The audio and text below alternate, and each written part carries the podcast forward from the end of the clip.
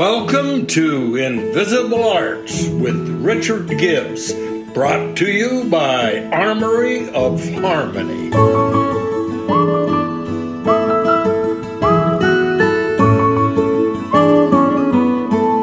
This episode is called Everyone Needs a Carson.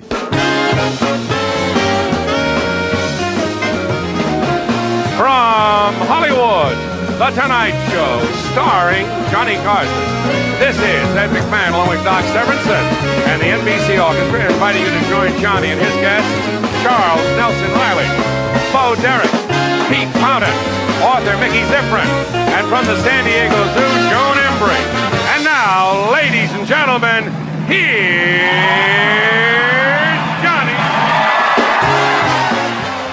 It has been estimated that this little ditty, all by itself, garnered at least $200,000 per year in residual payments for 30 years for each of its two composers.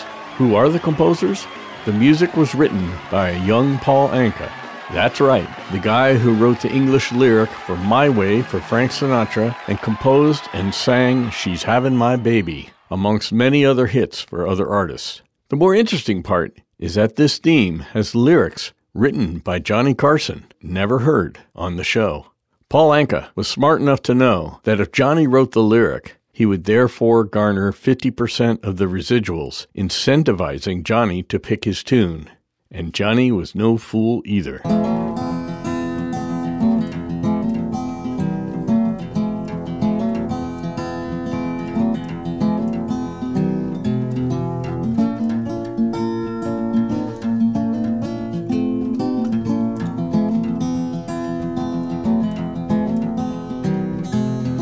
This episode is about a different Carson. It's about my lifelong friend, Carson Warders. When I was 12, my father divorced my mother. The remains of our fractured family moved into a little house in Daytona Beach. I didn't know a soul. The culture shock of moving to Daytona hit me like a brick wall. Daytona Beach was the illicit drug capital of Central Florida.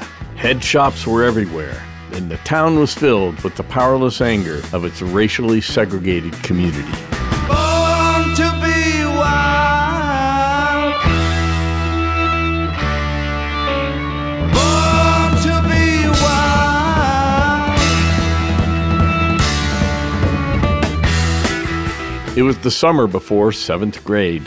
Entering junior high for the first time is a tender time for everyone, but for me, it was radical.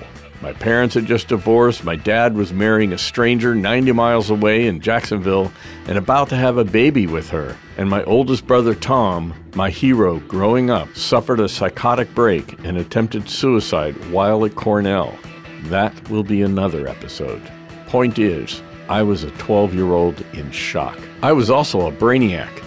Seabreeze Junior High was rough trade compared to my Opie experience in small town Ohio. Kids were constantly getting in fights. A gang of bullies ruled the schoolyard at lunchtime. Hormones were warping us all into different creatures, physically and psychologically. Back in Ohio, my other big brother, Gary, had been a scrawny kid. He was determined to compensate for that. He studied judo and karate and joined the school wrestling team. Mats were installed in the basement so he could practice his throws and punches on his little brother, six years younger, me. I was his practice dummy. He taught me in slow motion how to fall without hurting myself. He showed me every thrust and parry and throw so that I could be his worthy little sparring partner. Everybody was kung fu fighting.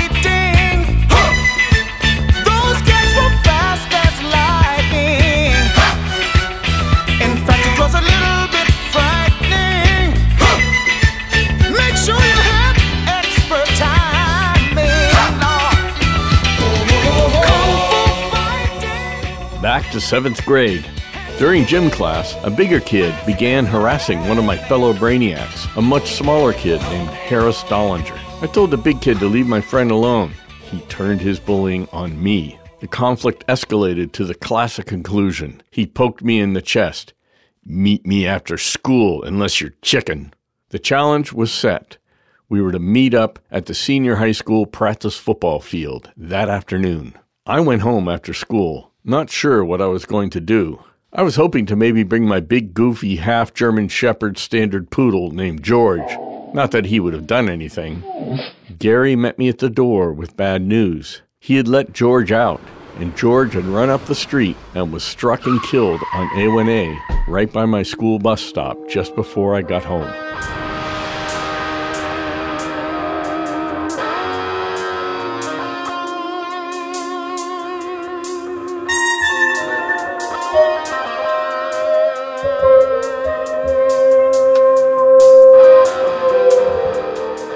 Hopped on my bicycle and pedaled up to the high school, tears in my eyes and ice in my veins. Sure enough, the big kid was waiting for me, not knowing what was about to happen.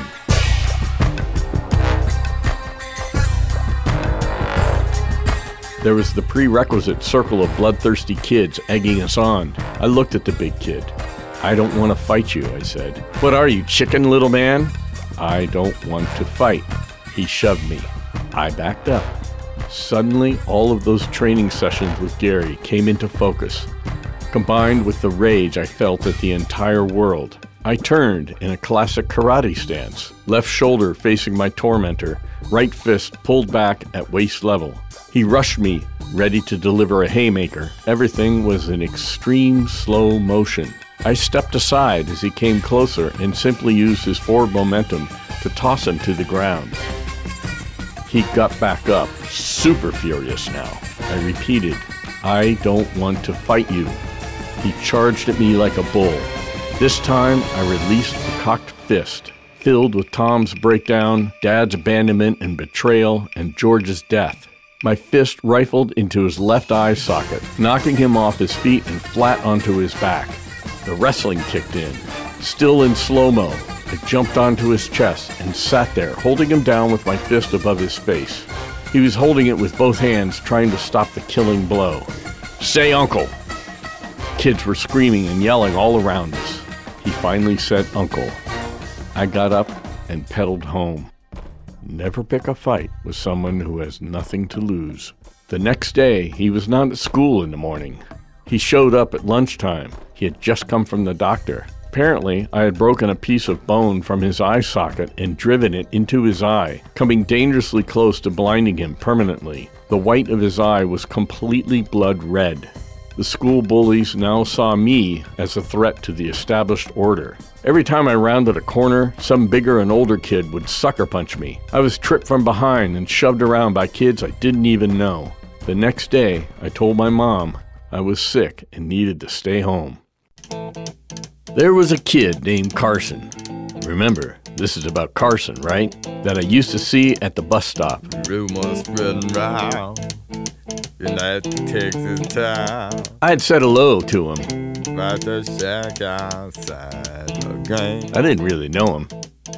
Carson was at the bus stop the next morning when one of the biggest school bullies, Mike Gordon, You know that came looking for me. Just let me know. When Carson realized why Mike was there, he beat the snot out of him on the spot.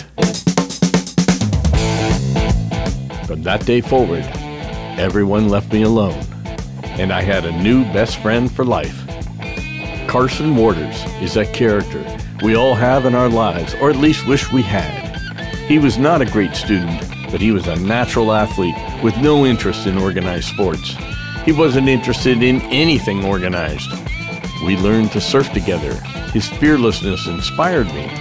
We were thick as thieves. Well, actually, Carson was a bit of a thief. Miscreant is the word. We worked on our bicycles together for hours at a time. Once he needed some handlebar tape for his bike. He attempted to shoplift it at the local hardware store, but the owner grabbed him and called the cops. He was taken to the station. They searched him, finding his switchblade and a silver cigarette case with a joint inside. Now they had him. The cop put him in an interrogation room. He placed the case on the table and told Carson that if he would tell him where he got the marijuana, the judge would go easy on him. Carson was sweating. The cop was called out of the room for a second. Carson, quick witted, snatched the case, opened it, ate the joint, and licked the inside of the case clean and put it back on the table before the cop came back in. The cop sat back down and dramatically opened the case without looking at it. Son, you could go away for years for this. Carson just grinned, his Cheshire cat grin. Cop looked down at the case and realized his evidence was gone, and the hardware store owner didn't want to press charges. This time, Carson got away with it. Well, here it's fine. If you got the time. Grown ups like to ask kids what they want to be when they grow up. Veterinarian, I used to say. Later, I changed my mind. Lawyer.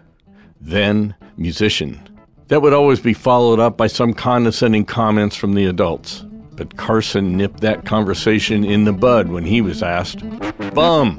I want to be a bum, was his standard answer. That stopped the condescension in its tracks every time. Thing is, Carson was being sincere. He had no use for conventional thinking, no interest in goals. He lived completely in the moment. When we were in high school, Carson and I both joined a so called service club called Big Top. All the other service clubs were offshoots of Kiwanis, or Lions, or Rotary Club. Young Republicans in training who would build floats for the annual parade and tutor younger kids in math or something. Not us. Our sole purpose was to rent 16 millimeter prints of short foreign films and experimental animation and project them in the high school auditorium once a month, charging a buck a ticket. Because we were students, we could rent the prints for next to nothing, picking them out of catalogs with no idea what we were in for. For Carson and a couple of the other big toppers, it was a great excuse to get high. The Buñuel film, Un Chien Andalou, freaked everyone out when the protagonist sliced an eyeball with a straight razor. I remember a documentary short that was shot at night in Australia in an area that was completely overrun by hundreds of thousands of rabbits, shot in extreme close up. Carson's little sister had wanted a rabbit. Her mom made the mistake of getting her a pair. They had a very large fenced in yard behind their garage and decided to let them roam there. Some other neighbors had rabbits that their kids had lost interest in taking care of, so they were dumped in the yard too. In just a matter of a few months, that yard was filled with hundreds of bunnies. The rabbits had denuded the once lush lawn of any vegetation and stripped the bark off of the trees up to about two feet, and they dug deep burrows everywhere. Every once in a while, one would burrow under the fence and attempt to escape, only to be met by the jaws of the family's otherwise docile German Shepherd, Bonnie. That's when we heard a rabbit scream for the first time. One late and hot summer night, a younger kid was hanging around with us, a kid who was kind of cramping our style. This kid had never been high and wanted to try some of Carson's stash. Carson obliged, and we had all been drinking cheap wine. Suddenly, Carson had a brainstorm. He had the kid follow him behind the garage, telling him he had a cool motorcycle to show him. The kid was both high as a kite and drunk as a skunk by then. When they are alarmed, rabbits thump the ground quite insistently to warn their compatriots, which is exactly what started happening.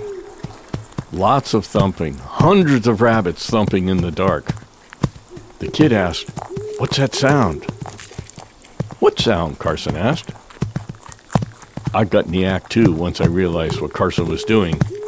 In the faint, dappled moonlight, through the oak trees and Spanish moss, the kid thought the ground was moving all around him.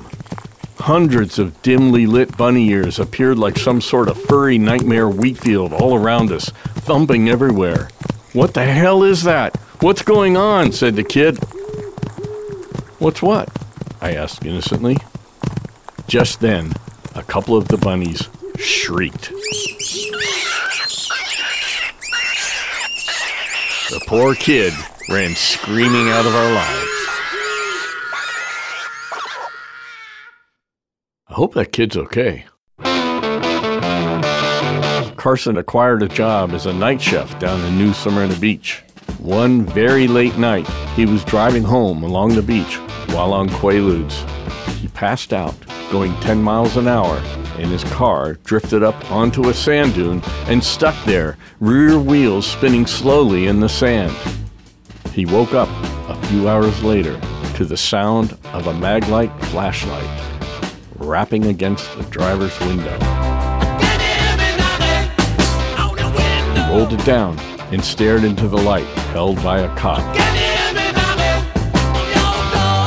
The wheels were still spinning. That incident landed him in jail for a minute.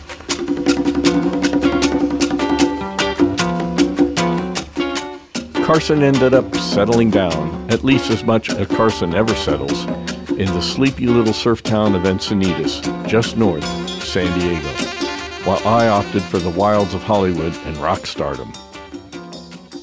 Many years later, Linda and I visited Carson when my band Zuma 2 was playing a gig in San Diego. Carson came to the gig, but he said he was super sore and didn't know how much dancing he would be doing. He lifted his shirt and pulled down his jeans to reveal his hip. His entire right side was one massive bruise, shoulder to knee. He explained. He was riding his bicycle a few days earlier in the countryside when he saw a beautiful horse by a wooden fence next to the road. Not that unusual for that area. The Del Mar racetrack is nearby, and many breeders and trainers keep their horses in verdant fields there. Carson dismounted his bike and walked over to the fence, but the horse ran away. Carson went back to his bike and grabbed an apple out of his bag to feed his new friend. Horse came back. Now Carson is sitting on top of the fence as the horse is munching happily away. The horse let Carson stroke his face. Carson figured that the horse really wants to be ridden. Without warning or ceremony, Carson leaps from the top of the fence and lands square on the unsaddled animal's back and grabs hold of the horse's mane for control. Now, chances are this horse is a full on thoroughbred racehorse, given his location. He takes off like he is shot from a cannon churning the open field. He comes to a stand of eucalyptus trees at full gallop and pulls an abrupt left turn without slowing, hurling Carson at 50 miles an hour into the trees. As you might imagine, Carson's life has turned out to be a bit like that horseback ride full of thrills, unpredictability, with a hard landing. Years later, when his beautiful mother passed, he inherited her house in Daytona, two blocks away from the house my brothers and I inherited when our mom passed two years ago. He is set with no need or desire to work, especially in his old age. His lifelong dream came true. He is a happy bum. He fishes from time to time, kayaks across the river.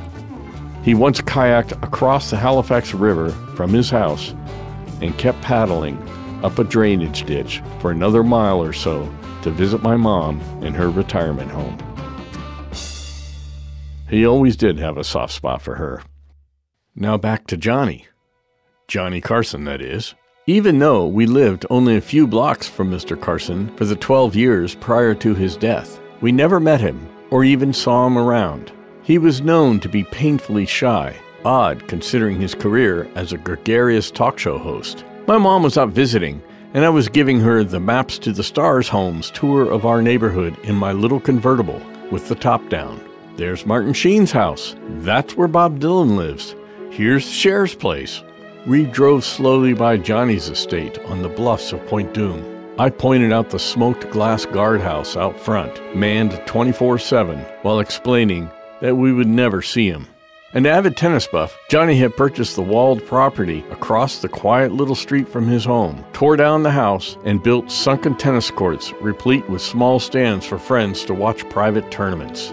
There was even a rumor that Johnny had built a tunnel underneath the road from his house to the courts so that no one would ever see him. I was driving very slowly just past the house while relaying all of this to Mom. Suddenly, she twists around in her seat with a twinkle in her eye and starts waving hello behind the car.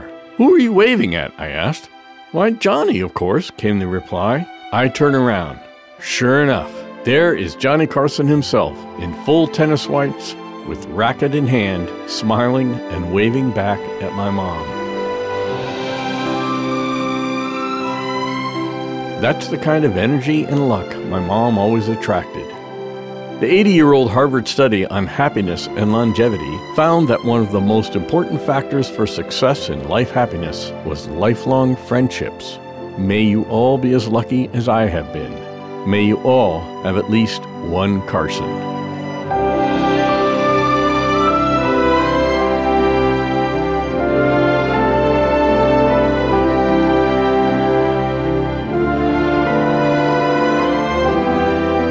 Invisible Arts is produced at Woodshed Recording in Malibu, California, and I'm Doc Severinsen.